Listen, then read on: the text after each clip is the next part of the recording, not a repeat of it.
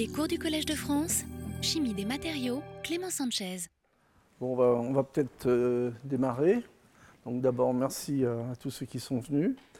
Donc euh, cette année, je vais euh, traiter un, deuxième aspect, je un deuxième volet de, de l'interface chimie des matériaux, biologie, médecine. C'est une interface finalement où il y a énormément de contributions scientifiques, très très variées. Donc cette année, vous allez le voir, je, je vais m'orienter plus vers les interactions euh, entre des objets euh, nanoparticulaires et, euh, et le monde plus biologique, je dirais des cellules par exemple.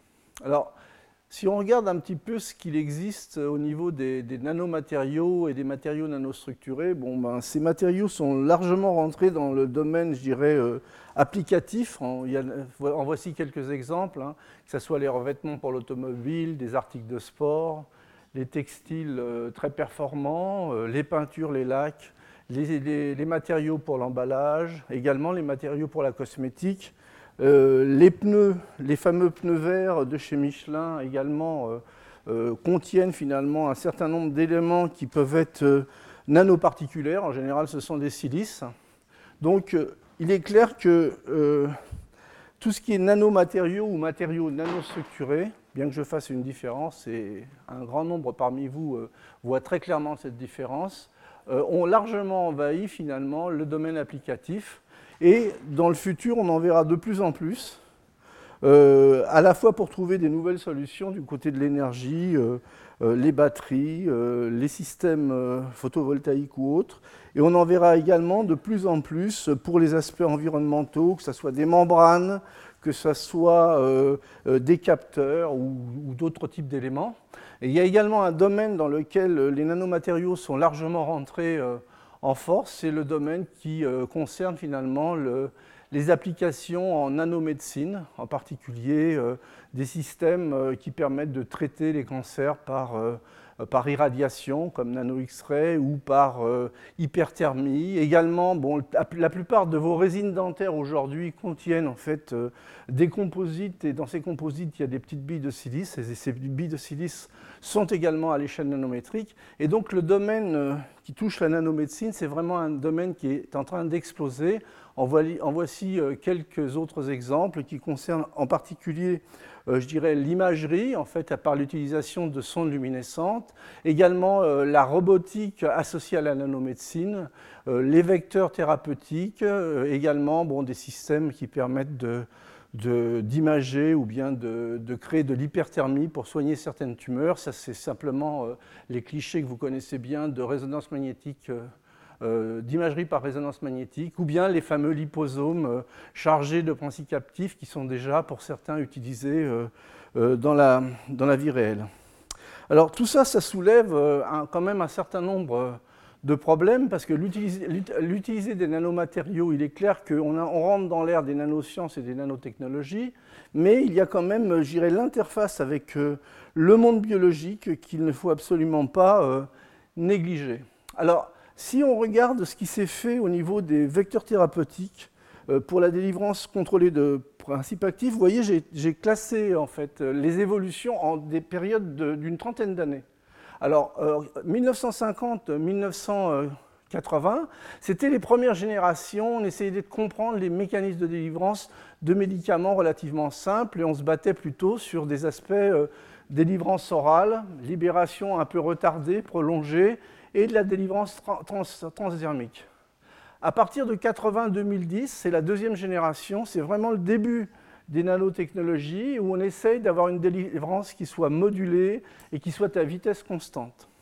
Là, très clairement, il y a un, changement de régime qui est, assez récent, je dirais que ça va être 2010-2040, dans lequel euh, on va avoir ces troisième génération de systèmes, dans lesquels on va avoir des systèmes avec délivrance ciblée, avec des, temps de libération beaucoup plus longs, des systèmes qui permettent de faire de la théragnostic, c'est-à-dire à la fois d'imager euh, une tumeur, par exemple, euh, de la traiter à la fois thermiquement et à la fois également chimiquement via un médicament, etc. Donc ça, c'est ce qui est en train de se faire en ce moment. Alors évidemment, euh, à- la contrepartie de tout ça, c'est qu'il faut arriver à, bien, à suffisamment bien comprendre ces systèmes pour que leur toxicité soit nulle ou minimale. Quand je dis nulle ou minimale, euh, il est clair que si on veut faire un vecteur simplement pour de l'imagerie, alors là, il faut que ça soit nul, parce qu'on ne va pas aller regarder un problème en en créant un autre. Euh, minimal, là, il y, a, une tolérance qui est un petit peu plus forte. Si c'est pour soigner vraiment une maladie grave, quelque chose de très important, eh bien, on, peut avoir un certain compromis. Alors, donc, quel serait en fait le vecteur un petit peu idéal qui aujourd'hui n'existe pas encore, ben, c'est quelque chose d'administrable, compatible, biocompatible, efficace et non toxique, dans lequel on peut charger euh, euh, des grands taux de médicaments avec un principe actif qui est protégé, qui ne se promène pas partout, où on n'en perd pas 98% dans l'organisme. Euh, donc c'est un système qui va être sélectif, qui va être basé sur du ciblage. Il faut arriver, dans certains cas, pas dans tous les cas, à être capable de leurrer les mécanismes de défense. Bon, avec une vitesse de relargage euh, contrôlable, et ça, c'est des choses qui commencent vraiment à se faire. Et in fine, il va falloir euh, être capable d'éliminer ce, vecteur. Alors, euh, à la recherche de ce fameux nanovecteur, alors, bon, si vous regardez la littérature, vous allez trouver énormément de, d'allégorie guerrière, où en fait on parle de, la nanoballe, du nano... Alors bon, là j'ai préféré, euh, et je pense que c'est plus d'actualité, de choisir euh, justement euh, le nano-crayon, qui est déjà une, arme pour l'homme un petit peu plus civilisé. Alors ce que je voulais dire, c'est que aujourd'hui, les chimistes savent faire à peu près des nanoparticules avec des formes les plus bizarres, les plus originales que vous pouvez imaginer, des, euh, triangles, des ronds, des sphères creuses, des carrés, euh, des tubes. Enfin bon, ça, je dirais qu'aujourd'hui, euh, pas sur toutes les compositions, mais sur un grand nombre de compositions, c'est des choses qu'on sait faire. Également, ce que l'on sait faire, c'est fonctionnaliser la surface de ces objets avec des polymères, avec des, peptides, avec des, par exemple de l'acide folique pour, pour cibler finalement une tumeur, avec différents types de, de composés soit organiques, soit des, biosystèmes, des, biomolécules. Et euh, la connaissance, je dirais aujourd'hui, de, la chimie de surface est suffisante pour, je dirais, à peu près euh, greffer ou contrôler à peu près n'importe quel type d'objet. Alors si on regarde de façon très large ce qui se fait dans la littérature et ce qui concerne finalement les, vecteurs en, nanomédecine, en tous les cas ce qui est étudié à l'heure actuelle, vous voyez, on a euh, toute une panoplie de différents systèmes à l'échelle nanométrique. Alors en partant du bas, bon, il y a les nanotubes de carbone, bon, également les systèmes carbonés de type fullerène, des dendrimères, des polymères, bon, ce qu'on appelle les fameuses quantum dots qui ont des propriétés de luminescence extraordinaires, mais je reviendrai un petit peu là-dessus. Énormément de travaux sur des silices, et en particulier sur des silices pleines de trous, des silices mésoporeuses qui peuvent charger à peu près 50 à 60% en poids de principes actifs, des oxydes métalliques avec des fonctionnalités spécifiques, en particulier beaucoup de travaux sur les oxydes de fer, puisque euh, un grand nombre d'oxydes de, fer ont des propriétés magnétiques et ils sont intéressants pour leurs propriétés magnétiques du côté de l'imagerie et également du côté de l'hyperthermie. Également des travaux sur des clusters d'or ou des colloïdes d'or, et également des travaux sur des liposomes et des polymères. Et pour ceux qui connaissent les travaux de Patrick Couvreur, Bon, il a déjà développé un grand nombre de matériaux, euh, de nanomatériaux pour les, pour les maladies graves à base de liposomes et de polymères. Alors, voyez les échelles de taille, eh bien, on se promène typiquement du nanomètre à 1000 nanomètres. On est dans l'échelle nanométrique ou mésoscopique, selon en fait euh, le type de, définition que vous voulez choisir, mais en fait, on est dans l'échelle des objets de petite taille. Ça, c'est très clair. Alors bon, ce qu'il faut faire et ce qui est notre travail au quotidien pour les équipes qui sont impliquées dans ce genre de recherche, c'est forcément comprendre mieux euh, ces systèmes et en particulier les interfaces nanoparticules biologiques, mieux établir les corrélations entre des travaux qui sont faits in vitro et in vivo. Et, in vivo, il y a beaucoup de travaux qui sont faits sur l'animal, mais la translation vers l'homme est loin d'être évidente. Hein. Donc là, il y a également du travail à faire et également trouver les conditions, euh, trouver les paramètres qui permettent d'obtenir le meilleur contrôle sur les aspects de toxicité, soit non toxique, soit toxicité minimale. Alors si on regarde les, possibilités de, biotransformation des nanoparticules in vivo, je les ai classées en trois grandes catégories. Celles que j'appellerais euh, les systèmes biodégradables, ce sont essentiellement des, systèmes dont le squelette est essentiellement organique. Donc l'acide polylactique, euh, par exemple, APL, l'acide des peptides ou l'acide polylactique euh, euh également certains nanotubes de carbone très courts, et, très propre, parce qu'en fait, euh, l'une des causes principales de la toxicité des nanocarbones aujourd'hui, elle est due parce que ces systèmes sont synthétisés en présence de petites particules de métal et qu'en général, finalement, les chimistes ne les ont pas suffisamment purifiés. Et en fait, le problème de la toxicité de ce nanotube de carbone vient essentiellement deux réactions d'oxydantes euh, associées finalement aux catalyseurs qui sont utilisés pour, euh, euh, pour les synthétiser. Donc en général, ces systèmes-là peuvent être assimilables par les voies métaboliques et peuvent être peu, généralement peu toxiques ou pas toxiques. Alors ensuite, il y a les systèmes que j'appellerais solubles ou biodégradables. Alors là, il y, a deux, il y a deux familles. Il y a les systèmes qui sont vraiment solubles avec des petits cations, euh, des dications comme le zinc, le cadmium, vous voyez le cuivre. Et ces systèmes-là posent toujours des problèmes de toxicité.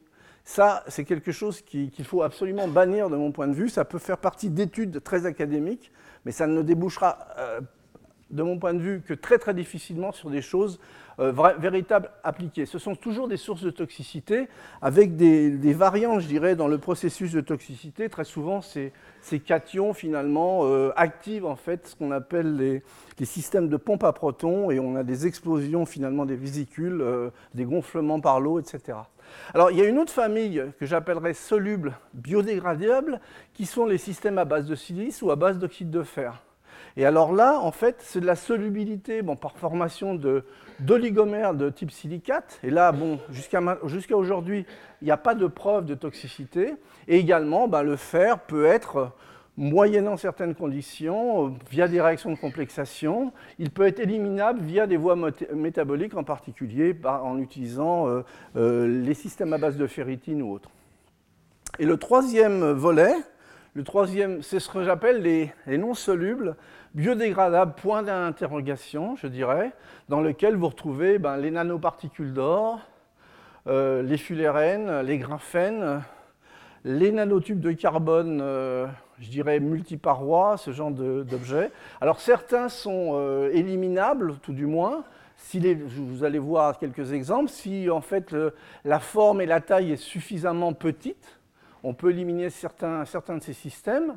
Euh, également, sur du long terme, des systèmes à base de carbone euh, peuvent être oxydés par certaines enzymes, certaines peroxydases, et peuvent être également éliminés. Mais là, on a quand même généralement dans ce coin-là à droite des systèmes euh, qui sont un petit peu plus délicats, où en fait soit on a une exocytose et on peut l'éliminer par les voies, je dirais, normales, soit l'accumulation se fait et l'élimination, c'est vraiment du très long terme et ça peut générer de la toxicité.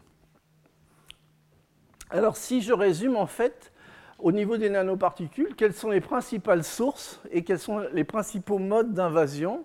Je dirais que bah, des, principales sources, c'est l'élaboration déjà des systèmes nanoparticulaires par l'industrie, en particulier quand vous regardez la courbe de, de production des nanotubes de carbone dans le monde, c'est une courbe qui n'est pas exponentielle, mais qui est linéaire montante très fortement. L'élaboration également de nanoparticules en recherche, mais normalement, euh, les chercheurs prennent, je l'espère, les précautions nécessaires pour euh, éviter finalement euh, les problèmes associés aux nanoparticules. Les objets des nanotechnologies. Alors, il y a une grande polémique, les gens défendent, je dirais, leur, leur point de vue comme ils peuvent, entre nanomatériaux, donc des petites particules, ou des nanocomposites et des matériaux nanostructurés. Mais comme de toute façon on entre dans l'ère du recyclage et qu'on aura de plus en plus à recycler des matériaux, euh, tous les composites ou tous les matériaux nanostructurés, à un moment, on va les, remettre en petits morceaux et on va se retrouver de toute façon euh, au même point au niveau du questionnement. Alors, et puis il y a un autre domaine où c'est évident que ce sont des nanomatériaux qui sont utilisés, à, des fins cosmétiques, des soins, des diagnostics, c'est le domaine de la nanomédecine. Alors au niveau des, principaux modes d'invasion, en fait, bon, il y en a quatre, hein, donc à travers le derme, par ingestion, par inhalation ou par injection dans le système sanguin, lorsque l'on veut justement utiliser un vecteur. Alors à travers le derme, euh, ce que j'ai pu lire ou ce que j'ai pu discuter avec les spécialistes, c'est qu'en général, le système nanoparticulaire passait relativement mal à travers le derme, sauf lorsqu'il y a des plaies ou des choses de ce type-là. Donc le derme finalement est une assez bonne barrière. Par ingestion, en fait, euh, passer la barrière euh, digestive, c'est aussi assez difficile en général.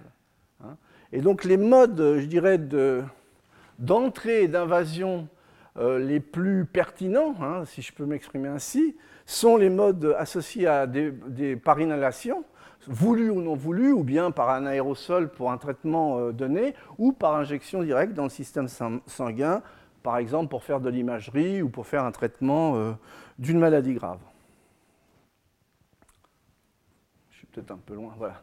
Alors, juste quelques exemples où j'ai résumé euh, les principales voies de toxicité qui peuvent être activées par certains euh, nanomatériaux.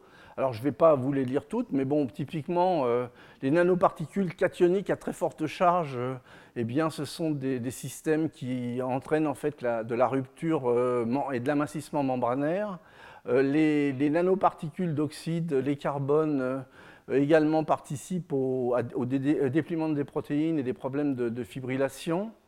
Euh, les, systèmes à base de carbone, tout comme d'ailleurs certains systèmes à base d'oxyde, eh bien vous avez euh, très clairement des endommagements au niveau des, mitochondries. Et pour euh, faire plus court, je dirais, un grand nombre de, matériaux à base d'oxyde métallique présentent finalement, enfin, mettent actif finalement le système de défense immunitaire et euh, finalement créer euh, en fait ce qu'on appelle des, euh, espèces oxygénées réactives finalement qui entraînent des cascades de signalisation et une fois que le système est lancé, c'est un petit peu comme si vous avez le feu chez vous, vous allez demander aux pompiers de venir et vous avez tout un régiment de pompiers qui, qui vient et, on, et vous arrose tellement que vous noyez tout l'immeuble.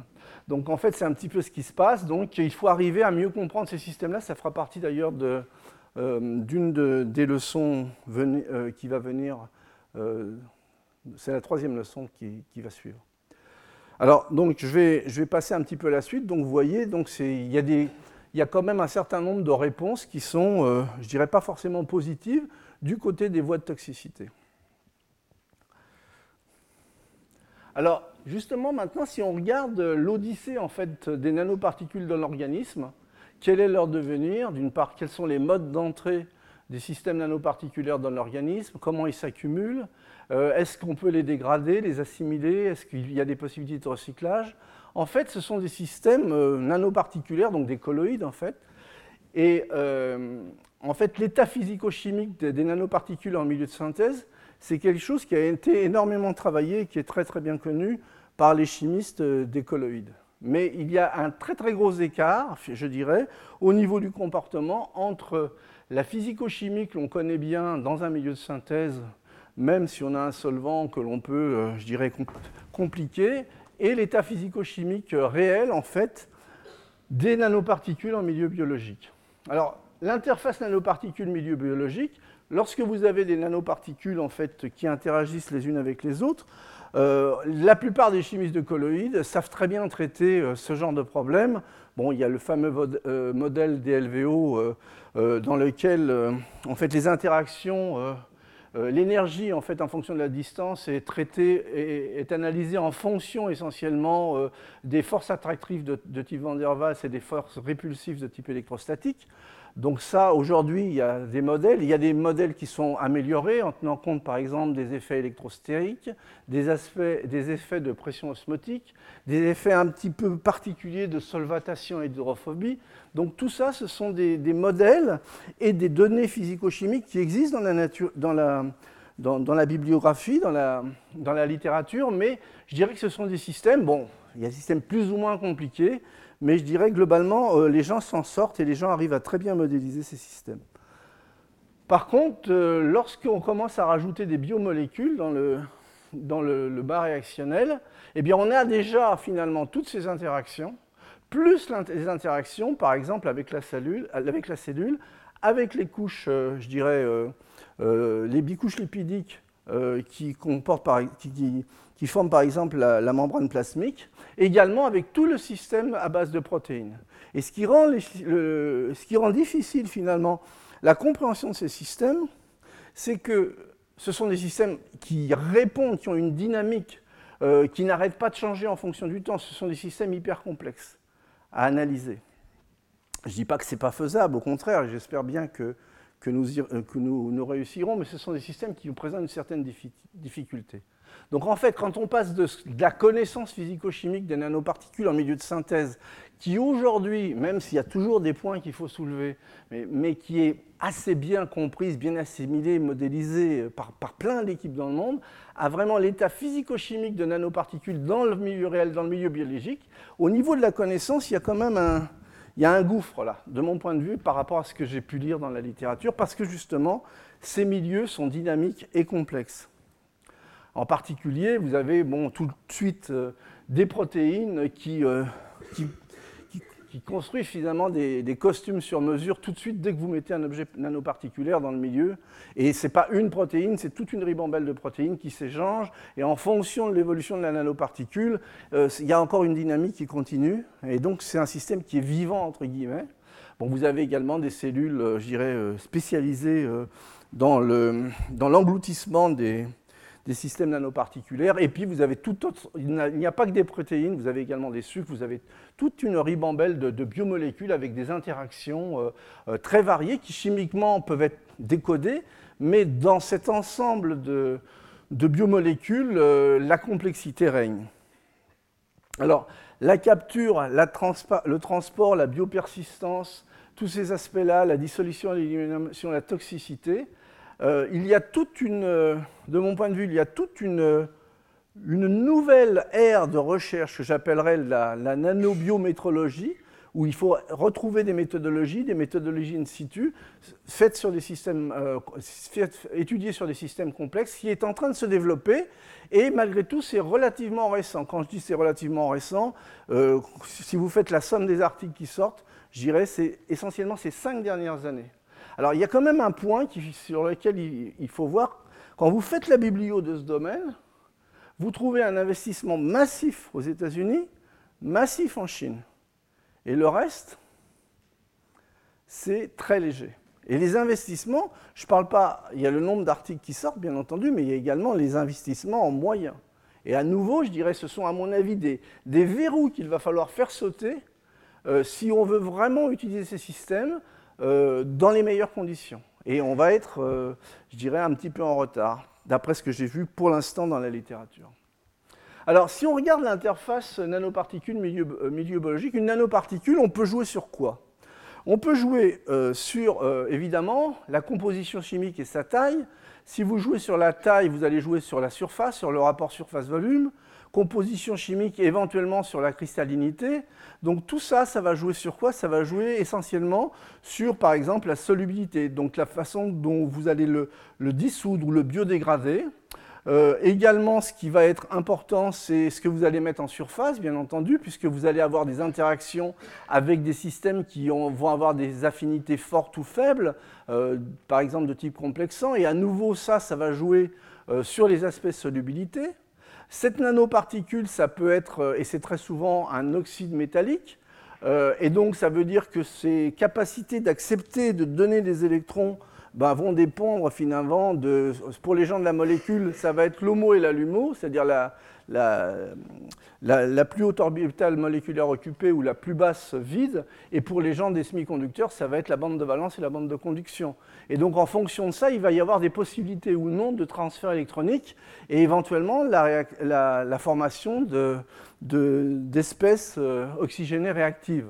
Également, ce qui va être euh, un paramètre important, c'est en fait l'hydrophilie et l'hydrophobie de la surface parce que ça, ça va modifier forcément euh, euh, toute la dynamique et toute la, thermodynamique également de l'adhésion en fait, des systèmes des biomolécules, la charge, vous voyez, vous avez un certain nombre, évidemment la présence ou non euh, d'épitopes sur, sur la surface, la rugosité également joue, donc la courbure et en particulier la courbure. On peut également jouer sur les aspects solubilité, sur les aspects, je dirais, internalisation et d'autres. Donc vous voyez le système surface, nanoparticules et milieu biologique, il y a un certain nombre d'éléments sur lesquels on peut jouer, on peut faire varier pour essayer de mieux comprendre et éventuellement pour essayer de mieux adapter finalement ce système nanoparticulaire à la réponse qui est choisie.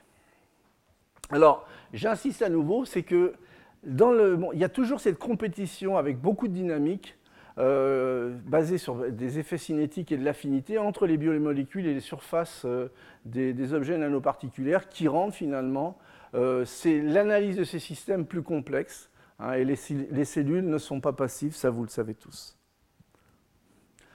Alors, si je décris un petit peu l'odyssée et le chemin des nanoparticules, ce que l'on souhaite, bon ben, c'est de bien comprendre en fait la capture et le transport, euh, les biotransformations et comment on élimine ou on accumule, en fait, dans les, mauvais cas, je dirais, comment on élimine ou on accumule ces, objets nanoparticulaires. Et là, on, est, on se c'est typiquement une, des études en fait dans un espace à quatre dimensions.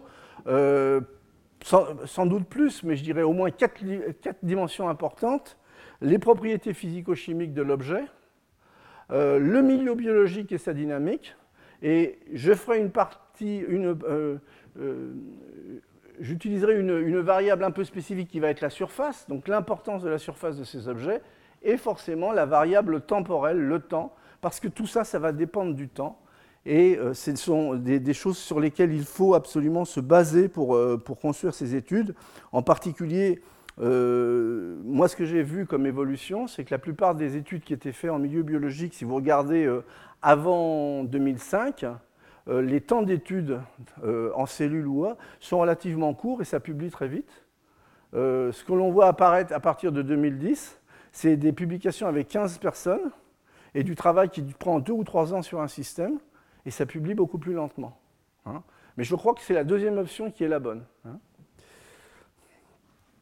Donc en fait, quels sont les, modes d'internalisation euh, des nanoparticules dans les cellules? Alors il y en a un qui est euh, un petit peu euh, ce que j'appellerais un, effet tunnel, hein, c'est juste une analogie. C'est ce qu'on appelle la pénétration directe et facile.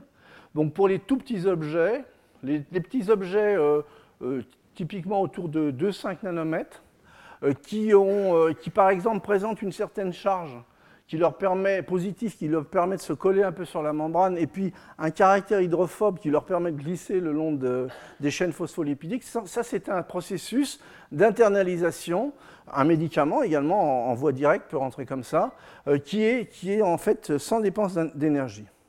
Sinon, si l'on regarde en fait les autres processus d'internalisation des nanoparticules dans les cellules, et c'est surtout cela que l'on rencontre en fait dans les études qui ont été faites, on peut les classer en deux, grandes catégories, les phagocytoses et les pinocytoses. Au niveau des phagocytoses, la phagocytose, ce sont en fait des cellules professionnelles, hein, typiquement des macrophages, des monocytes, des cellules dendritiques, qui en fait, euh, je dirais, engloutissent, vous voyez, c'est une exvagination de la membrane, engloutissent finalement euh, des systèmes nanoparticulaires. Et en général, euh, c'est un système qui est basé sur des, systèmes de, récepteurs. En fait, lorsque vous avez une nanoparticule d'une certaine taille avec une surface qui n'est pas bien euh, camouflée, je dirais, eh bien, vous avez tout de suite des, opsonines, qui sont des protéines du milieu, qui viennent se fixer sur cette surface. Et ensuite, elles sont très vite, je dirais, décodées par par, les récepteurs. Et donc, il y a, ces processus d'invagination qui permettent d'engloutir, vous voyez, des objets assez gros, de l'ordre de 200 nanomètres à 3 microns. Alors ça, ça, demande également, j'irais, de la dépolymérisation, finalement, et polymérisation de filaments d'actine, justement, pour permettre, j'irais, à la membrane de se courber. Donc, ce sont des, processus qui utilisent de l'énergie. Alors, quand je donne des tailles, en fait, Bon, les fourchettes de taille sont assez grossières. Hein, euh, la phagocytose, c'est plutôt des objets plutôt gros et les pinocytoses, c'est plutôt des objets petits. Mais en fait, ces, frontières ne sont pas absolument hermétiques. Et en plus, d'autre part, euh, euh, on parle de taille, mais ce n'est pas forcément le nano-objet, c'est plutôt la taille, en fait, des fois de l'agrégat de nano-objet qui va être englobé par la cellule qu'il faut, qu'il faut considérer. Donc ça, c'est la phagocytose.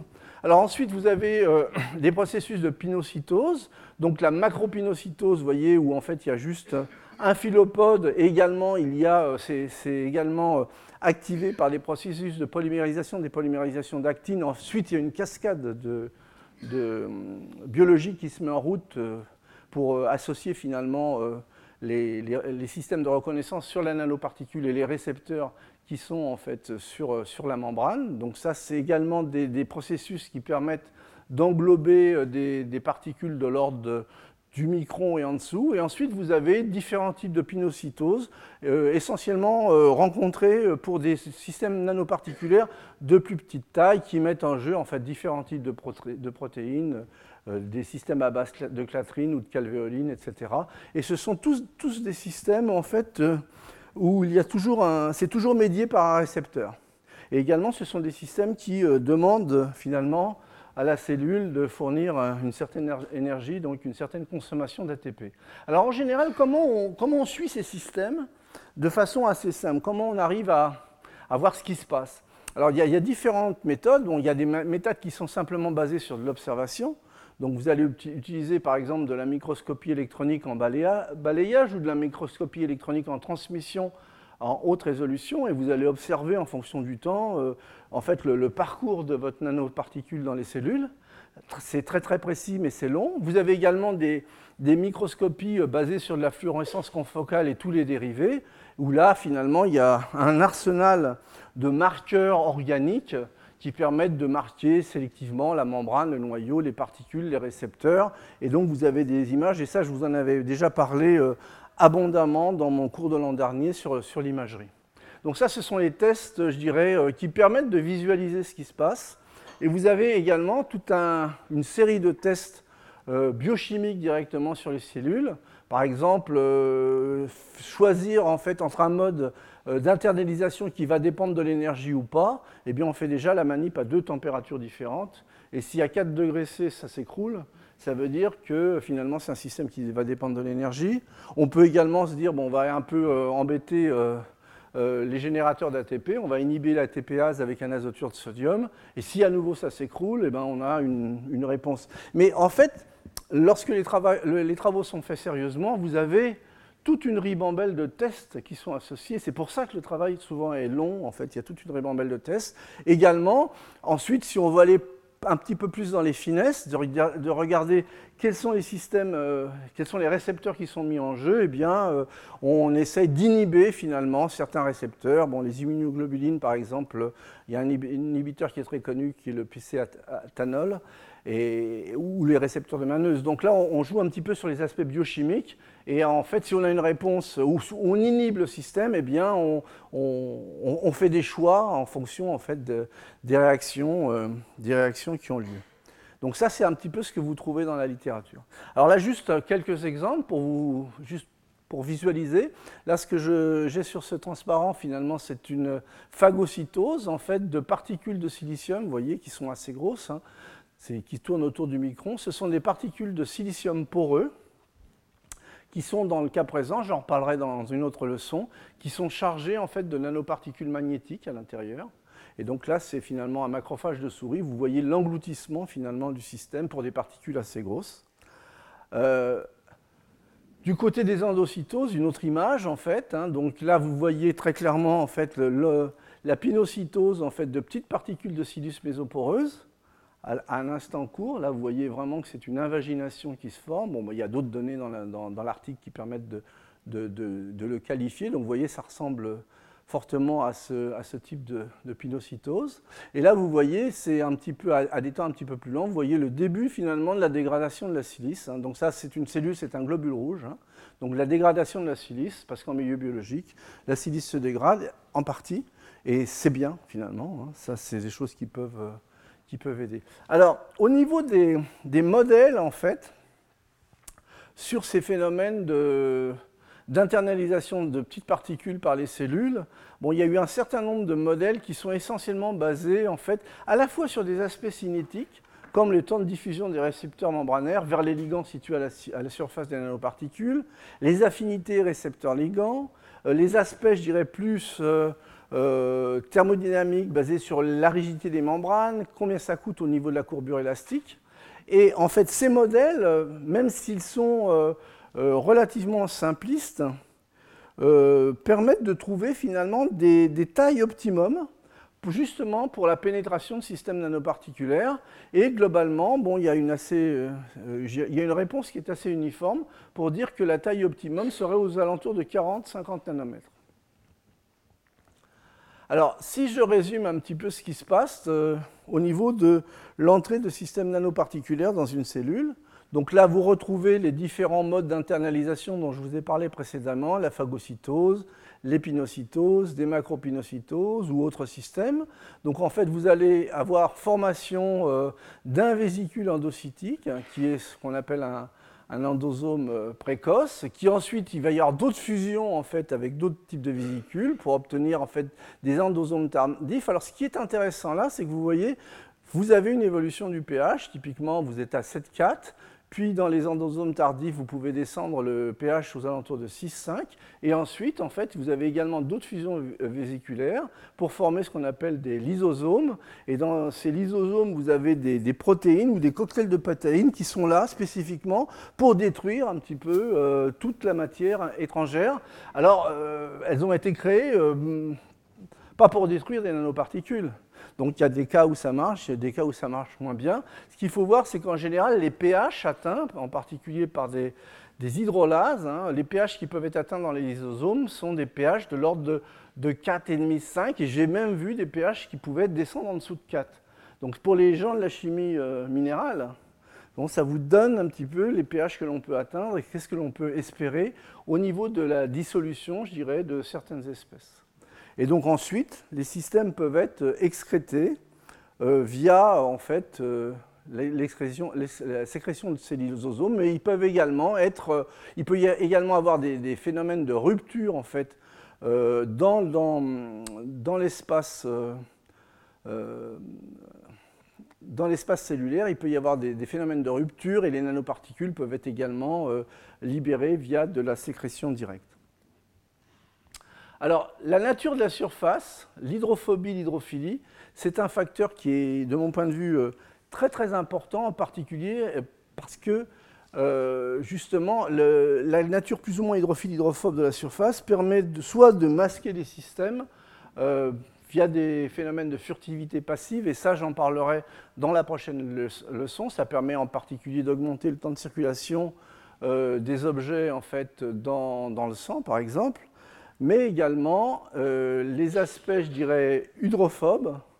Eh bien, euh, dès que vous avez une surface fortement hydrophobe, vous avez en général des, systèmes nanoparticulaires qui sont moins stables dans le milieu biologique, qui ont tendance à l'agrégation, et en plus, euh, le fait d'avoir une surface hydrophobe, eh bien, c'est un, vecteur qui facilite finalement les interactions avec les protéines que vous trouvez dans le milieu.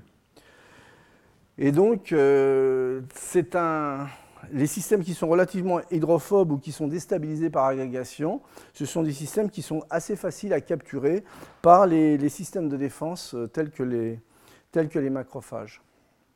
Alors là, je vous montre une, étude. La plupart des études que je vais vous montrer aujourd'hui, c'est essentiellement sur deux types de nanoparticules. Euh, pour la bonne raison que les oxydes de fer vont être largement discutés et traités au niveau du séminaire du 17 mars par d'autres collègues et que j'en ai parlé abondamment l'an dernier dans, ce qui, dans les cours qui concernaient finalement l'imagerie euh, et l'hyperthermie euh, avec des particules magnétiques. Donc en fait, la plupart des exemples que j'ai choisis aujourd'hui sont des exemples basés sur le carbone ou euh, les nanoparticules d'or. Alors donc ça c'est une étude qui a été faite, vous voyez, bon, le nom de l'auteur vous rappellera peut-être un peu le printemps. Euh, qui a été faite euh, sur des nanotubes de carbone euh, purifiés. Et donc, en fait, ce, qui a été étudié par ces auteurs, c'est l'absorption de différents types de, protéines, hein, des, fibrinogènes ou des globulines ou des albumines, essentiellement en utilisant trois ou quatre, techniques. du dichroïsme circulaire. Je vous rappelle que le dichroïsme circulaire, c'est basé en fait sur l'absorption qui va être différente en fonction de la polarisation de la lumière, si vous polarisez la lumière gauche-droite, mais pour avoir une réponse en dichroïsme circulaire, il faut avoir des carbones asymétriques, mais la nature fait bien les choses puisque la, la, plupart des biopolymères ont une réponse asymétrique.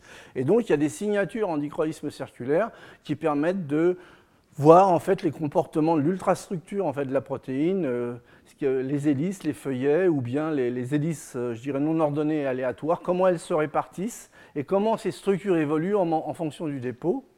Par AFM, ce que l'on peut voir, c'est euh, comment se dépose finalement visuellement la protéine. Alors là, ce que vous voyez, c'est le dépôt de fibrinogène. Et vous voyez ces nœuds qui se forment. Pour les différentes protéines, la position des l'écart entre les nœuds change.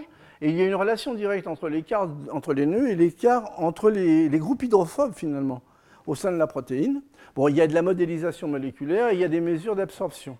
Alors quand vous regardez les, protéines qui ont été étudiées là, dans, le cas présent, vous voyez, les fibrinogènes bovins, il y a 5 protéines euh, par, euh, mesurées par AFM sur, les nanotubes de carbone, et ce qui correspond vous voyez, à un grand nombre de résidus hydrophobes.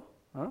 et là, vous avez bon, finalement une évolution assez marquée euh, du nombre de résidus hydrophobes par protéine. Alors, ce qui est assez intéressant, c'est que ces auteurs-là ont étudié en fait la cinétique d'absorption également de ces protéines sur les nanotubes de carbone. Et vous voyez, ça c'est une étude. Et ils l'ont modélisé. Et donc là, ce que vous voyez, c'est euh, l'évolution de la surface de contact en fonction du temps. Vous voyez que le fibrinogène, finalement, se colle euh, avec une cinétique qui est, très importante, alors que je dirais la cinétique est beaucoup moins bien marquée pour les autres protéines. Et de même pour l'absorption, l'absorption des protéines, vous voyez le fibrinogène, c'est la courbe du haut, donc vous avez une très très forte absorption, alors que les autres marquent une absorption euh, euh, démontre une, accession qui est moindre. Alors ce qui est intéressant dans cette étude, c'est que finalement, le, euh, quand vous regardez les détails, euh, cette molécule de fibrinogène qui a beaucoup de groupements hydrophobes, elle se plaque sur la surface avec une très bonne cinétique, mais un peu n'importe comment. C'est-à-dire que ce n'est pas ordonné et il faut quelques heures, 4-5 heures de travail pour que le système se réorganise. Hein. alors que les autres ont l'air de se coller, je dirais, de façon plus, plus propres, plus ordonnées, mais en fait, elles sont beaucoup moins efficaces. Alors ça, c'est les résultats de la modélisation. À gauche, c'est le fibrinogène, donc où il y a énormément d'interactions euh, pi-pi entre, euh, je dirais, les, les, parties hydrophobes du nanotube de carbone, hein, ces cycles aromatiques, et les, les, parties hydrophobes du fibrinogène. Donc euh, de nombreuses interactions et des interactions favorables, alors que pour la plupart des autres protéines, ce n'est pas du tout le cas.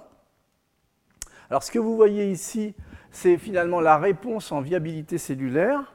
Et là, vous avez à 6 heures à 12 heures euh, le nombre de cellules viables pour le, nanotube tout seul. Et dès que finalement vous recouvrez euh, ces nanotubes par euh, des protéines qui ont un taux de, couverture qui, est très raisonnable, vous vous, augmentez énormément la viabilité cellulaire et il est clairement, vous avez une corrélation très très claire entre la qualité de l'absorption via les groupements hydrophobes de la protéine et puis la viabilité cellulaire qui est observée. Alors ça, ça s'observe également par des méthodes, je dirais, euh, de fluorescence, comme je vous avais dit. Donc ce que vous voyez ici, euh, ont été étiquetées les cellules vivantes en vert et les cellules mortes en rouge. Ça, c'est la réponse des, nanotubes de carbone. Euh, et en bas, ça, c'est un, un témoin, donc tout est vert. Vous avez en fait ensuite les nanotubes de carbone recouverts par l'une des protéines qui a une certaine affinité mais qui n'a pas une affinité optimum. Donc vous voyez, vous avez beaucoup de points rouges, ce qui veut dire que vous avez énormément de cellules qui, sont, ne sont plus viables. Et dans le cas du fibrinogène, eh bien, vous avez euh, une réponse qui, reste euh, au niveau de la toxicité assez bonne. Donc ça, ce sont des travaux qui ont été évalués, vous voyez, à la fois sur des cellules endothéliales et également sur des monocytes. Alors, si je continue, euh, il y a un autre point d'entrée qui est assez important, c'est euh, la membrane phospholipidique, c'est le point d'entrée. Et euh, quand vous regardez au niveau des charges une membrane phospholipidique, en fait, il y a un gradient et la partie extérieure, en général, elle est légèrement négative. Et donc, ce qui veut dire que si l'on souhaite internaliser des nanoparticules pour des raisons thérapeutiques, eh bien, on va forcément avoir une meilleure adhésion si on utilise des nanoparticules avec une certaine tendance cationique. la capture va être plus facile, l'internalisation plus rapide, c'est ce que je vais vous montrer, taux de charge plus grand, mais il est clair qu'on peut avoir plein d'effets secondaires. Parce que si on, génère des très fortes, des hautes euh, densités de charge, eh bien on va détruire les membranes, il va y avoir des, dégâts internes lysosomaux par effet de pompe à pH, etc. Et c'est là qu'il euh, faut ajuster le camouflage. J'en parlerai dans la leçon 2. Alors ça peut être un camouflage ajusté au départ, mais ça peut être également un, camouflage assisté en fait finalement par ces couronnes de protéines. Alors ça c'est un travail qui a été fait il y a un moment par euh, l'équipe de Rotello. C'est un travail totalement de synthèse, mais c'est simplement parce qu'au niveau pédagogique, ça montre bien ce qui peut se passer en présence de, en présence de, nanoparticules avec des surfaces euh, chargées très positivement ou très négativement. Alors, euh, la construction de ces objets-là, ce sont des, en fait des liposomes de synthèse. Dans la partie centrale du liposome, euh, il y a des colorants, des sondes fluorescentes qui sont dissoutes. Et en fait, le, liposome est constitué, vous voyez, avec ces deux types de molécules, dont les parties, je dirais, hydrophobes sont équivalentes, mais les parties polaires, cette partie polaire, elle est globalement neutre, et cette partie polaire, elle est légèrement négative. Donc si vous mélangez ces deux types de, molécules, vous allez créer un liposome où artificiellement vous allez créer un déséquilibre de charge avec un peu négatif, un peu plus de négatif, et ça va vous permettre finalement de mimer, alors vraiment euh, de façon très naïve finalement, une structure membranaire. Alors qu'est-ce qui se passe?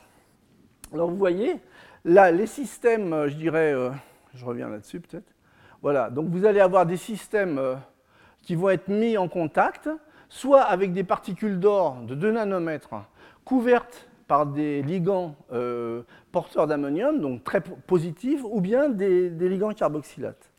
Alors, quand on regarde la lise en fait, de ces cellules que l'on peut suivre très facilement, puisque les, petites boules centrales, le colorant est relargué, eh on voit que les, systèmes anioniques, sont très très peu relargués, alors que les systèmes cationiques, en fait, il y a vraiment une rupture de la membrane et vous avez un système qui est, complètement euh, euh, je dirais, euh, toxique en fait pour ce, modèle membranaire tout du moins. Alors là, ici, vous avez l'évolution finalement de, la lise de, de, ces vésicules en présence en fait des systèmes cationiques. Et j'aime bien cet exemple parce que finalement, il vous montre que ben, dans la toxicité, tout est relatif et tout dépend de la dose. Il est clair que si on module certaines doses, eh bien, on a des systèmes qui vont, je dirais, au niveau des, réponses euh, toxiques, euh, être modulables. Voilà, donc ça c'était une première partie de l'étude. La deuxième partie de l'étude, c'est sur des systèmes, des, véritables biocomposantes. Alors ce qui est reporté dans ce tableau-là, euh, ce sont en fait les, les concentrations LC50 en micromol, c'est-à-dire la concentration à partir de laquelle j'ai 50% des cellules qui sont mortes. D'accord? Avec justement ces modèles. Hein. Donc, quand on utilise finalement les nanoparticules recouvertes d'une couronne très chargée positivement, vous voyez, ces concentrations sont très faibles, hein. que ce soit dans des cellules de ce type, euh, dans des globules rouges ou directement sur des bactéries. Alors que lorsque vous avez des systèmes anioniques, vous avez des concentrations beaucoup plus élevées. ces, concentrations sont plus élevées et en plus, elles correspondent à des limites de la mesure, en général associées à des problèmes optiques à la détection. Donc il est clair qu'il y a une très très forte différence entre l'interaction de systèmes cationiques euh, et l'interaction de, systèmes anioniques, à la fois sur les modèles et à la fois sur des, aspects cellulaires. Alors un autre point que je voudrais souligner, c'est justement qui va vous montrer la complexité de ces systèmes, dès qu'on s'attaque au monde biologique, c'est-à-dire qu'on va pouvoir utiliser une même nanoparticule même taille, même charge, ce sont des petites particules de, polystyrène, hein, de latex, qui, ont, en fait, qui sont couvertes de, cations. Hein. Donc, vous voyez, typiquement, tout ça, c'est parfaitement bien calibré. On a toujours la même charge. Et lorsque l'on soumet finalement euh, un certain nombre de cellules très différentes, vous voyez, des macrophages, des cellules épithéliales, des cellules endothéliales, des cellules, cancéreuses, etc., eh bien, vous allez avoir, pour la même quantité d'objets, et pour la même, euh, la même charge de surface, vous allez avoir des réponses en, toxicité qui vont être très différentes. Donc ça, ce que vous voyez ici à droite, c'est en fait la, quantité de cellules mortes en fonction de, la dose de particules Alors ça, c'est un, un, travail qui est fait avec un indicateur, un indicateur assez classique, c'est l'iodure de, de, propidium. Hein. En fait, c'est une molécule qui est intercalant de l'ADN, et lorsqu'elle s'intercale entre les bases, elle donne une force fluorescence. Mais en fait, c'est une molécule qui, vu son, sa physicochimie, a du mal à passer la membrane. Donc si elle passe la membrane, ça veut dire que la membrane, elle est, elle est, en mauvais état. Hein. Donc grâce à la, détection par fluorescence, eh bien, on, peut suivre finalement l'aspect euh, cellule morte, cellule vivante dans ces milieux-là. Alors ce que vous voyez ici, très clairement, c'est que eh bien, aussi bien ces cellules-là, ces macrophages ou ces cellules épithéliales ont une réponse toxique pour ces objets-là, alors que les, autres, euh, les autres, cellules ont une réponse qui est beaucoup plus faible, quelle que soit finalement la concentration.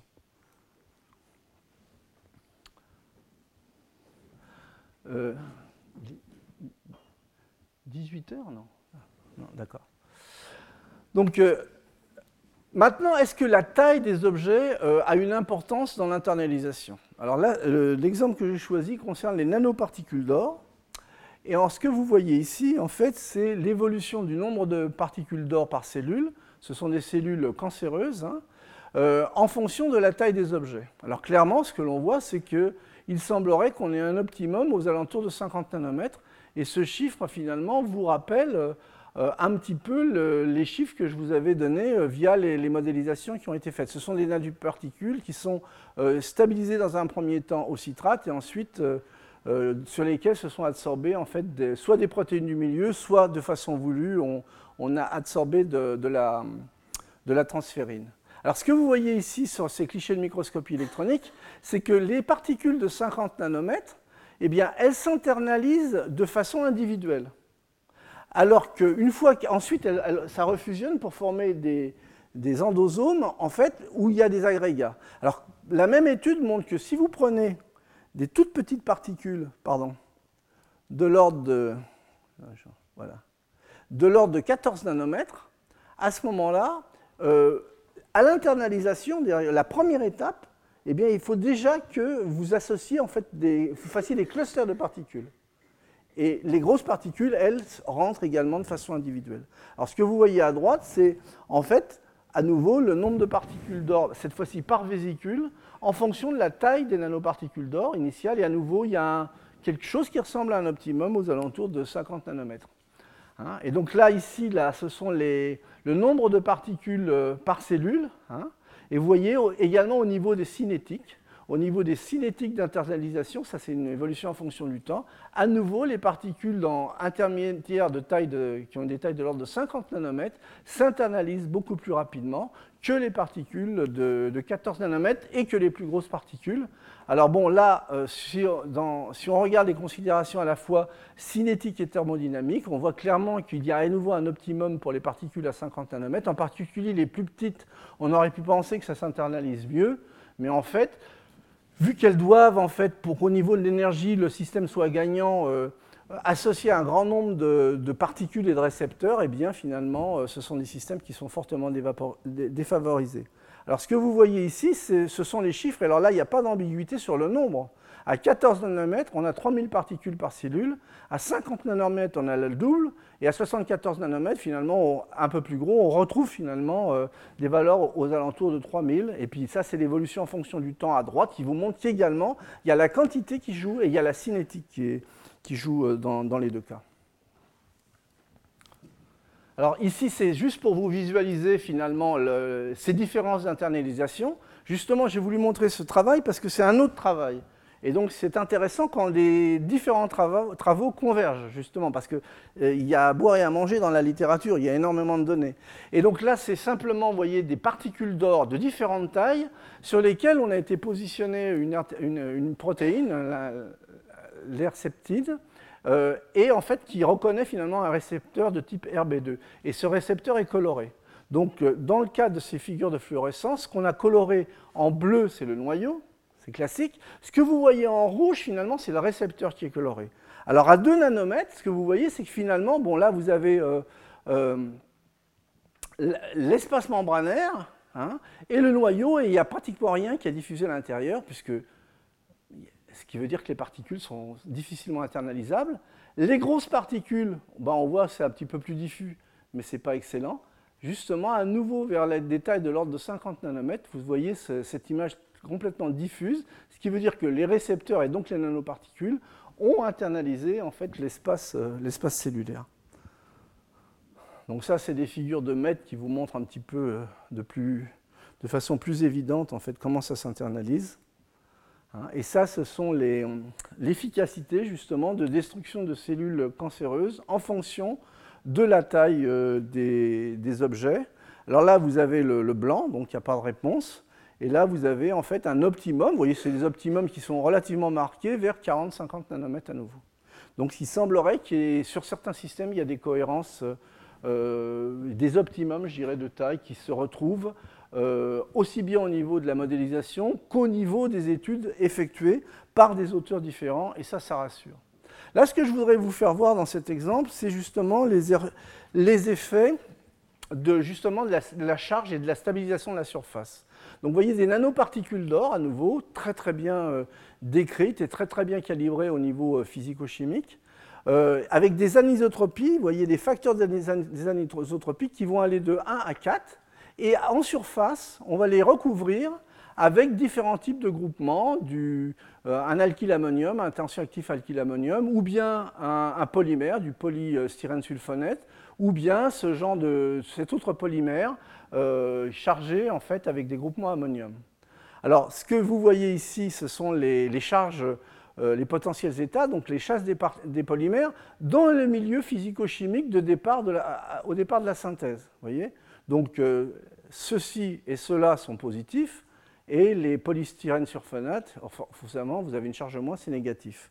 Alors, dès que vous mettez les systèmes dans le milieu, et cet exemple-là, je l'aime bien parce qu'il montre très clairement euh, l'absorption des protéines, ce que vous voyez, c'est que tout ce petit monde bascule du côté négatif, et justement parce qu'il y, a, euh, y a en fait absorption importante en fait euh, des protéines sur ces particules, quelle que soit finalement leur charge dans ce cas présent. Ce que vous voyez ici, ce sont des, analyses euh, par électrophorèse ou avec des marqueurs où on visualise finalement le taux de protéines, mais ça correspond à ce qui ne s'est pas absorbé. Alors il est clair que moins il y en a euh, dans, la solution, plus, il y en a sur la particule, je dirais. Et vous voyez, ce sont les systèmes cationiques en fait qui absorbent le maximum de, qui, absorbe le, maximum de protéines et vous avez une, une séquence où euh, en fait les, systèmes cationiques, puis le, enfin, le polymère cationique, puis le cétap, puis le polystyrène, en fait absorbent du plus vers le moins ce type de protéines. Alors, en quoi ça va être important et en quoi ça va jouer Eh bien maintenant, c'est typiquement une étude, c'est la même étude qui vous montre euh, finalement l'influence de la taille et des stabilisations de surface euh, pour euh, l'internalisation des nanoparticules. Alors ce qu'on peut dire de façon assez globale, c'est que ici vous avez l'évolution pour un même, pour un tensioactif, qui va être lui-même recouvert de protéines, hein, je vous le rappelle, à chimie de surface identique. Voyez, ce sont les, les nanoparticules qui sont les plus anisotropes, qui sont les moins internalisées. C'est ce que vous retrouvez ici sur les différents types de nanoparticules, mais en particulier, vous voyez que ce sont les, systèmes recouverts du polymère cationique qui sont très très fortement internalisés et au niveau des chiffres, en fait, c'est loin d'être dans la barre d'erreur. Hein, il y a vraiment un effet très très marqué. Donc les plus internalisés, ce sont euh, les systèmes dont la première couverture, j'insiste, dont la première couverture était une couverture cationique, puis le CETAB, puis euh, puis le, polystyrène sulfonate. Et ce que vous voyez en bas, c'est en fait de la luminescence à deux photons en se servant directement des nanoparticules d'or comme émetteurs, puisqu'en fait il y a des phénomènes non linéaires qui permettent de, créer de la luminescence sur l'or. Et vous voyez très clairement que euh, les taux d'internalisation sont très mauvais en fait comparés aux deux autres, avec les, polymères recouverts, les, nanoparticules recouvertes de, de polystyrène sulfonate, alors qu'avec les systèmes cationiques, euh, les taux d'internalisation sont beaucoup plus conséquents. Donc ça, ça vous donne maintenant la, la, viabilité cellulaire en fonction du temps pour les différents types de, de recouvrement de surface. Alors, quand vous avez justement du CETAB en surface, très clairement, vous voyez que l'anisotropie ne joue pas à la taille, mais globalement, vous avez une forte diminution de la viabilité cellulaire. Hein. C'est ce que vous retrouvez ici pour une même type de particule. Par contre, lorsque vous recouvrez finalement euh, ce CETAB d'une première couche de polymère, soit du polystyrène sulfonate, soit du polymère euh, à base d'ammonium quaternaire, eh bien, vous avez en fait une viabilité euh, qui est beaucoup plus conséquente. Hein. Donc les particules à base de, euh, recouvertes de CETAB, même si elles ont été à un moment recouvertes par des protéines, sont cytotoxiques, et il y a peu d'effets de forme, je alors que les particules cationiques, elles, sont moins cytotoxiques. Donc ça, ça se retrouve en fait dans différents milieux, là je passe assez vite.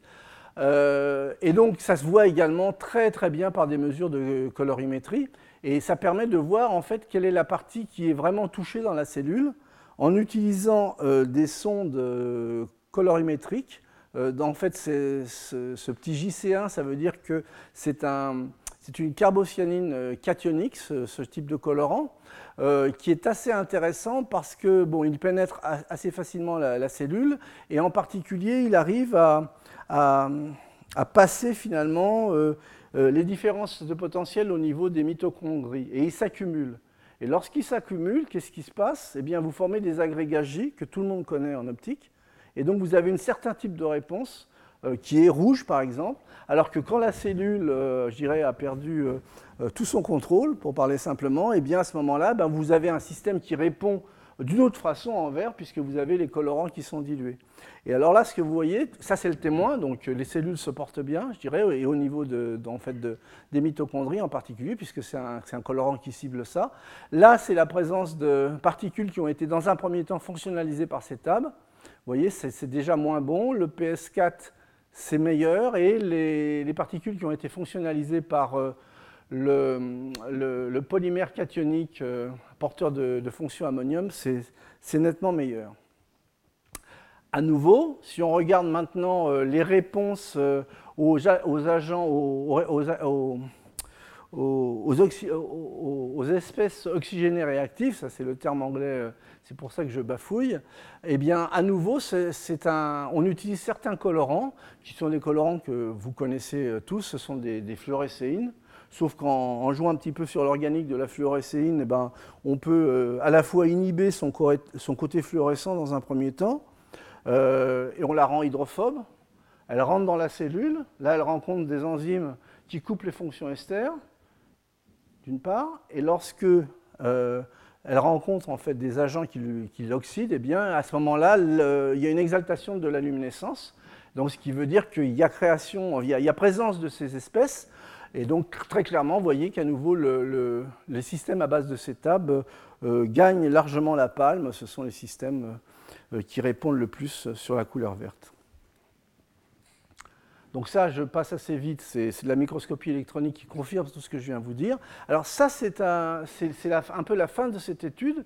Ce qui vous montre finalement, c'est la quantité de cellules viables, vous voyez, pour une étude où on va simplement regarder l'effet du CETAB libre dans le surnageant, c'est-à-dire que la particule, euh, il y a eu du CETAB qui s'est dégagé puisqu'il y a eu absorption de protéines. Donc vous voyez, c'est cette courbe ici, vous voyez, donc vous avez une certaine euh, euh, non-viabilité des cellules. Et puis ensuite, vous regardez l'ensemble nanoparticules avec le, le, CETAB en surface plus le CETAB libre. Et là, vous avez une forte mortalité cellulaire. Hein et que vous retrouvez finalement d'une autre façon, c'est-à-dire en calculant euh, à la fois le, CETAB euh, libéré au départ euh, par l'absorption de protéines et vous finissez par échanger la totalité du CETAB restant par ce ligand, ce ligand Et vous voyez que c'est là que vous obtenez le maximum, je dirais, de, cytotoxicité. Par contre, lorsque vous recouvrez, en fait, vous, vous utilisez les mêmes particules couverte au départ par CETAB, mais que vous dégagez en fait cette couverture de CETAB par un autre ligand euh, thiol de ce type ou par les couvertures de protéines, eh bien, vous voyez qu'au niveau de la cytotoxicité, ben, vous, avez clairement un effet, un, fort amoindrissement des aspects cytotoxiques. Pour ça, je passe assez vite. Donc ça, c'est un peu un résumé de, la, slide précédente, c'était simplement de vous montrer que finalement, également au niveau du cycle cellulaire, eh on arrivait à suivre les perturbations générés par le, par le, par le setup. Alors, l'influence de la forme des objets, eh bien oui, il peut y avoir de l'influence des formes d'un objet. C'est à nouveau en fait des petites particules d'or, vous voyez, qui font en fait différentes tailles, qui, font, qui sont soit sphériques à 15 nanomètres, soit sphériques à 50 nanomètres. Euh, qui ont été soit des particules anisotropes, vous voyez, avec un facteur d'anisotropie qui va être aux alentours de 3-4. En fonction du temps, il est clair que internalisé dans des, cellules de type monocyte et, macrophage, eh bien, vous voyez qu'il y a de fortes différences euh, sur les cinétiques d'internalisation. Et lorsque vous faites des manips, comme je vous ai montré précédemment, dans lesquelles vous arrivez à, compter finalement le nombre, le nombre d'objets internalisés, eh vous apercevez que pour les, particules anisotropes, les tiges qui font 15 nanomètres sur 50 nanomètres, vous avez une internalisation qui est 230 fois plus efficace que pour les petites sphères de 15 nanomètres, et même 6 fois plus efficace que pour les sphères de 50 nanomètres. Donc l'anisotropie est un facteur, important. Donc pour une, euh, concentration donnée, eh par macrophage ou par monocyte, vous voyez les quantités, euh, je dirais, colossales de, de, nanotiges en fait, qui sont ingurgitées. Par contre, ce qu'il faut toujours voir, c'est les différences entre cellules. Hein. les différences entre cellules qui sont très très fortement marquées. Euh, les macrophages et les monocytes, ce sont des professionnels, j'appellerais ça les professionnels de l'internalisation. Donc même à très faible concentration, ils, euh, ils réussissent à avoir des taux d'internalisation très élevés de l'ordre de 95 à 90 euh, ce qui ne va pas être le cas forcément quand on va faire des études sur d'autres types de cellules, du type euh, soit des cellules cancéreuses, soit des fibroblastes humains. Donc attention, attention, euh, la dépendance cellulaire, c'est quelque chose de très important. Donc minimiser en fait la, toxicité des nanoparticules, on peut, je dirais, trouver des pistes en contrôlant, je vous ai montré, les modifications de surface, les charges, leur donner un certain degré d'intelligence, euh, je parlerai du, masquage des particules euh, euh, la prochaine fois. également, vous pouvez également optimiser les processus d'internalisation en jouant à la fois sur la taille et sur la forme. Hein. Mais en fait, in fine, il va falloir quand même éliminer en fait, ces systèmes nanoparticulaires. Alors, si on regarde les principaux sites de distribution et de clairance des nanoparticules, je dirais que bon, il y a quatre grands, quatre grands organes qui permettent une, élimination. En, bas à droite, vous avez la clairance pulmonaire. Donc typiquement, les, tailles de nanoparticules, vous voyez, sont par les macrophages alvéolaires qui sont piégés, sont des tailles de particules supérieures à 100 nanomètres. Ensuite, vous pouvez avoir donc, dans un deuxième temps une épuration mucociliaire, mais il faut voir que via les voies pulmonaires, vous avez toujours des filtres en fait, qui sont de l'ordre de 3 nanomètres. Donc il y a une limite basse à 3 nanomètres.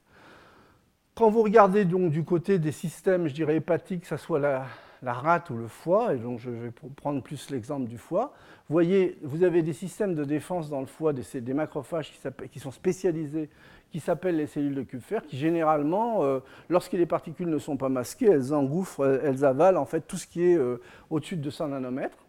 Ensuite, pour les particules euh, plus petites, de l'ordre de 10 à 30 nanomètres, vous pouvez avoir, voyez, passage en fait dans l'espace de 10, et soit circulation dans, euh, dans, les canaux lymphatiques, où elles peuvent être capturées, ces particules, par les hépatocytes, puis en fait, dans certains cas, euh, euh, subir une excrétion biliaire. Ceci dit, à nouveau, il y, a, il y a, au niveau des fenêtres, il y a des limites de taille de l'ordre de 30 nanomètres dans l'élimination. Alors maintenant, si on regarde le rein, donc l'élimination par l'urine, eh bien, on a des fenêtres au niveau de l'endothélium, un premier filtre qui n'est pas très très contraint, vous voyez, 80 à 100 nanomètres. Par contre, si vous regardez les fentes du filtre entre podocytes, c'est-à-dire ce qui va permettre finalement d'aller vers l'urine, eh bien là, vous avez une limitation très très forte. Euh, typiquement, la, taille des pores, c'est 6 nanomètres. Donc il faut toujours garder en tête un petit peu ces chiffres-là lorsqu'on parle de, clairance et d'élimination des nano-objets. Alors évidemment, euh, on peut très bien concevoir, euh, par exemple, un ensemble d'objets, de petits objets agrégés, euh, parce que je veux avoir une efficacité hyperthermique, parce que je veux avoir une efficacité thérapeutique. Mais où le chimiste doit euh, également pouvoir intervenir, c'est justement soit dans la solubilisation, soit dans la désagrégation intelligente de ces agrégats, de telle, façon à leur permettre finalement le passage via ces voies où, finalement on est contraint au niveau des tailles. Alors si je résume, pour ce qui est de la distribution, hein, les tailles des nanoparticules ou la taille des agrégats. Donc les petites peuvent être éliminées du sang euh, par clairance rénale si en fait on a des tailles qui sont de, l'ordre ou inférieures à 7 nanomètres. Les plus grosses euh, peuvent être éliminées du sang euh, par les, systèmes de macrophages type cellules de Kupfer si en fait elles ne sont pas masquées. Euh, elles sont facilement reconnues et capturées. Les plus petites peuvent être éliminées euh, via, le canal biliaire à condition en fait, d'avoir des, tailles de l'ordre de 30 nanomètres. Donc entre 30 et 200 nanomètres, les nanoparticules peuvent avoir des temps de résidence plus longs dans le sang et ça, ça peut être utilisé en plus si on les, camoufle justement pour euh, traiter finalement les, les cellules cancéreuses. Alors là, deux exemples. Euh, un exemple qui vous, met, en évidence très facilement justement la notion de filtre sur l'élimination rénale.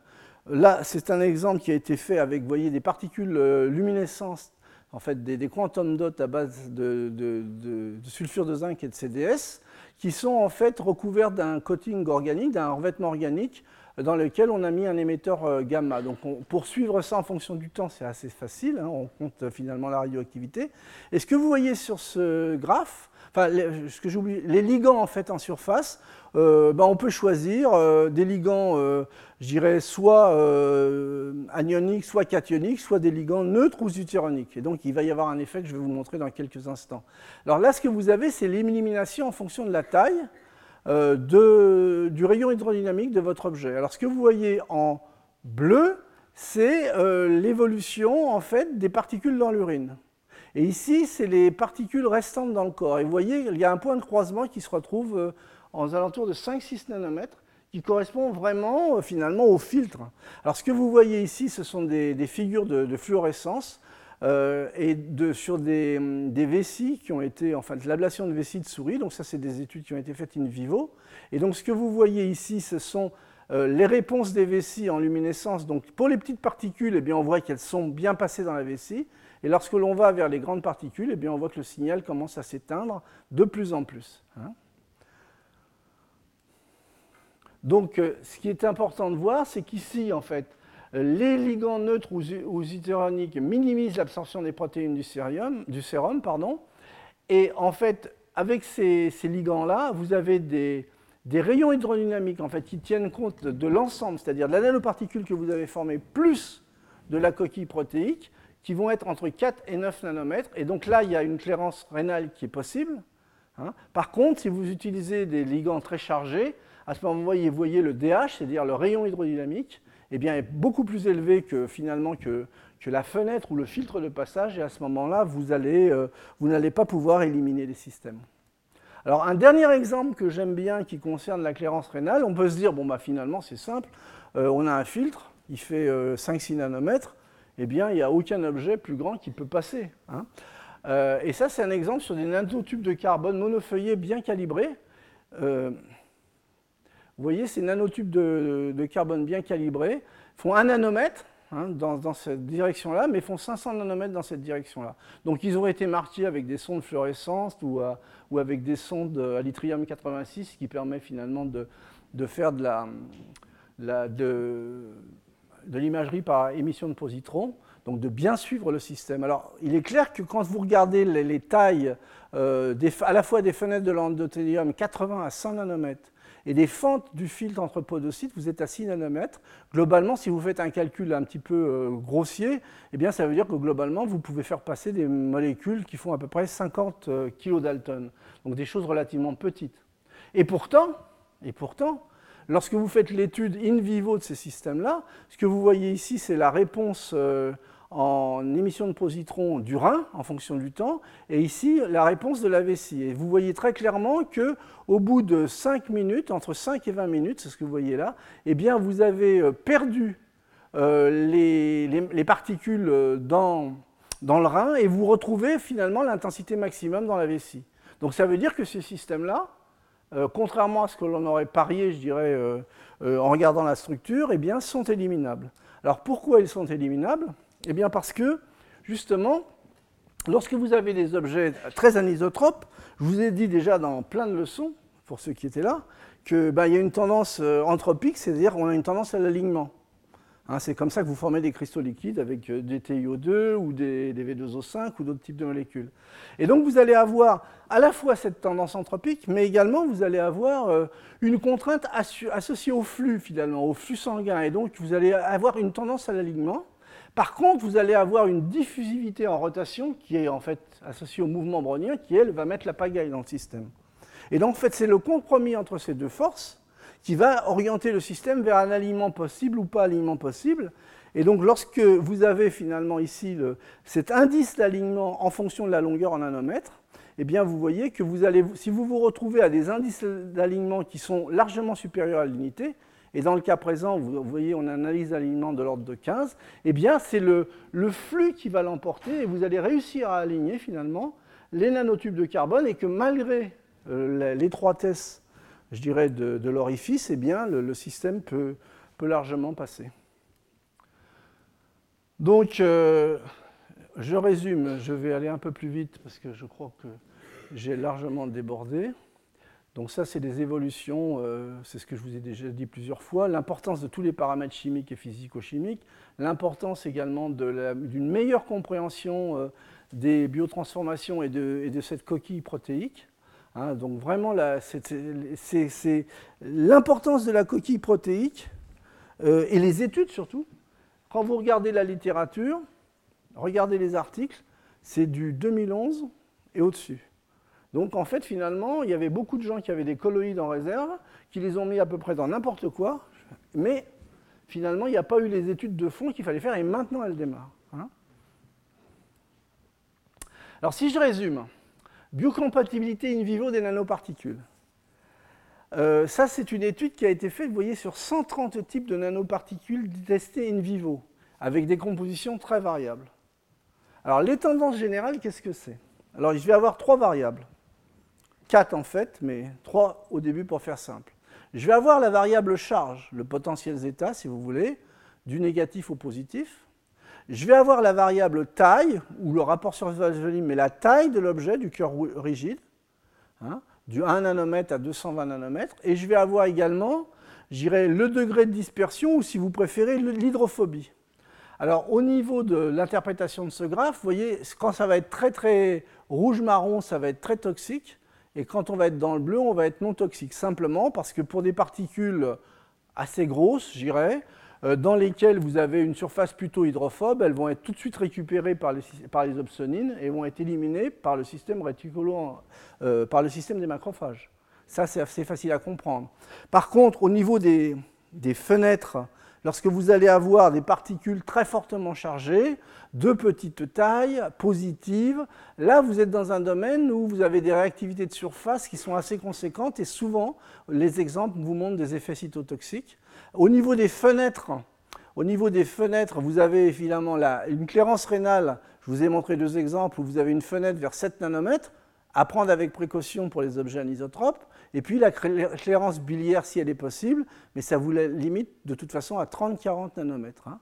Donc vous avez tout un domaine, je dirais, qui est dans le vert, là, un domaine, je dirais, de, toxicité faible dans lequel on peut penser à utiliser des particules euh, si leur composition, sur leur surface, si les propriétés d'absorption euh, des protéines sont, euh, sont optimisées. Et il y a un dernier paramètre, évidemment, c'est la fonction du temps à nouveau, euh, lorsque vous regardez ce qui, les études qui sont faites dans la littérature, euh, elles sont faites pour un grand nombre sur des temps très courts. C'est normal, il y a l'urgence de la publication. Les travaux peuvent être très très longs, mais si on veut faire du travail sérieux, eh bien on est obligé de, de tenir compte de ce facteur temps. Ça, c'est quelque chose qui est absolument inévitable. Alors, je vous ai parlé euh, de, l'importance en fait de, la nanobiométrologie. Là, je, vais juste vous montrer un transparent pour terminer, euh, puisque Florence Gazot va largement vous, parler de cela dans l'exposé qu'elle fera le 17 mars. En fait, c'est l'intérêt de suivre finalement le cycle de vie des nanoparticules dans l'organisme en utilisant leurs propriétés intrinsèques, euh, en particulier si vous avez des objets magnétiques vous pouvez suivre euh, le, vécu de ces particules par imagerie, par biréfringence magnétique, via des mesures magnétiques, par magnétophorèse, vous voyez, via les modulations de la réponse hyperthermique euh, en fonction du taux d'agrégation, tout simplement. Donc ça permet d'avoir un certain nombre de, méthodes de caractérisation qui peuvent converger en fait sur une caractérisation plus fine de ces systèmes. Alors juste quelques exemples, ça c'est de la biréfringence euh, optique induite magnétiquement. Donc en fait, en fonction du volume de l'objet, eh vous allez avoir des temps de relaxation différents. Et en fonction du temps, vous allez pouvoir arriver à suivre la réponse de ces objets. Ça, c'est simplement de la, microscopie électronique hein, qui vous montre les différences de, confinement euh, de différents objets magnétiques en fonction, des cellules. Le suivi par RMN. Donc je vais assez vite puisqu'elle va vous en parler, elle va vous en parler abondamment. Le suivi également par euh, microscopie électronique en transmission, in vitro et in vivo. Alors sur cette étude, il y a quelque chose qui m'avait qui m'avait assez plu, c'est que finalement, bon, on comprend très bien que les faces ne répondent pas de la même façon à la, dissolution en fonction du masquage, je dirais, par les biopolymères. Mais ce qui est assez intéressant, ce qu'elle souligne dans cette étude, c'est que finalement, le processus de dissolution n'a pas l'air d'être linéaire. Il y a euh, certaines euh, certains cubes d'oxyde de fer qui sont totalement détruits, alors qu'ils ont l'air tout à fait très bien couverts, alors que d'autres ne le sont absolument pas. Voilà, donc euh, je vais euh, terminer ma présentation sur ces choses-là en vous disant qu'il y a cet exposé-là qui va vous parler en détail en fait, de tous ces aspects-là qui, à mon avis, sont assez importants si on veut vraiment déboucher sur des systèmes contrôlables et utilisables. Alors, faut-il avoir peur du petit méchant nano? Euh, bah, je dirais que de mon point de vue, non. Hein. C'est un petit peu le, les paris, le pari qu'avait pris Prométhée en dérobant le feu. Hein. Euh, le feu, vous savez que c'est très dangereux. Euh, ceci dit, le feu, c'est un danger qui est bien utile malgré tout. Hein. Donc, à partir du moment où on met les investissements et où on comprend ces systèmes-là, il est clair que les, les, nanomatériaux vont apporter finalement des solutions, je dirais, intéressantes pour l'être humain et pour la nanomédecine. Alors, un dernier message que je voudrais vous faire passer, c'est qu'en fait, dans tous ces aspects-là, bon, il faut vraiment regarder, si vous, vous regardez, vous vous plongez dans les travaux, regardez bien les doses, les doses qui sont utilisées, parce qu'il y a des superbes articles qui passent à Science ou à Nature, où la dose est ridicule, mais ça passe parce qu'on montre que ce n'est pas toxique. Alors que euh, vous voyez l'article à côté qui va passer dans un journal du genre des comptes rendus de l'Académie des sciences, où ils ont étudié toutes les doses, et ils montrent que justement, euh, même à des doses intéressantes au niveau thérapeutique, eh bien, ça devient toxique. Donc à nouveau, euh, faites attention à la dose. Hein. Donc ça, c'était le précurseur de la toxicologie, hein, donc Paracels. C'est simplement ce qu'il disait. Toutes les choses sont poison et rien n'est sans poison. Seule la dose détermine ce qui n'est pas poison. Et je pense que là, il avait totalement raison. Donc euh, voilà mon point de vue sur les petits méchants nanos. Donc si on arrive à les contrôler, si on met les investissements qu'il faut, il va y avoir des solutions intéressantes. Il ne faut pas faire n'importe quoi, c'est clair. Euh, alors la suite de mes cours. Donc la prochaine leçon, ça sera camouflage et vecteur. La leçon 3, ça sera oxyde métallique et stress oxydant.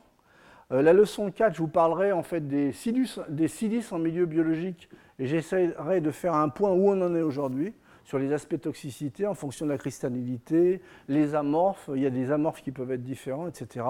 Je finirai donc les deux dernières leçons en vous, parlant des diatomées, puisque ce sont des systèmes unicellulaires, donc qui sont en fait euh, des systèmes naturels qui vivent très bien avec de la silice, et ce sont des, objets qui sont très beaux et, utiles, et je consacrerai deux leçons à cela. Euh, en sortant, vous allez avoir des, ces fiches qui en fait résument euh, euh, le congrès qui va avoir lieu. Il n'y aura pas de séminaire à la suite de mes cours cette année, mais j'ai préféré faire un congrès euh, justement sur vous montrer à nouveau la diversité de ces interfaces entre la chimie des matériaux, la biologie et la médecine. Donc il y aura deux conférences plénières de deux étrangers, Peter Fratzel qui regarde plutôt les aspects biomimétiques et également Juan Manuel Garcia Ruiz qui lui est un des pionniers en fait dans, la découverte finalement des biomorphes. Euh, il y aura également euh, cette conférence keynote avec des, je dirais, des conférenciers qui viendront de différents euh, bons laboratoires, à la fois de parisiens ou de province, mais qui ne sont pas au laboratoire. Et il y a également un certain nombre de, personnes du laboratoire qui s'exprimeront sur des temps beaucoup plus courts et qui vous montreront finalement, vous allez le voir, des aspects très très variés de ces interfaces, des études très très variées. Voilà, donc ça, je vous, le programme, vous l'avez en sortie. Et je voudrais simplement finir voilà, par euh, un petit message. Et je pense que pour l'homo sapiens pensant et, et, raisonnable, euh, les crayons sont la véritable arme de la liberté. Je vous remercie pour votre attention. Retrouvez tous les enseignements du Collège de France sur www.colège-2-france.fr.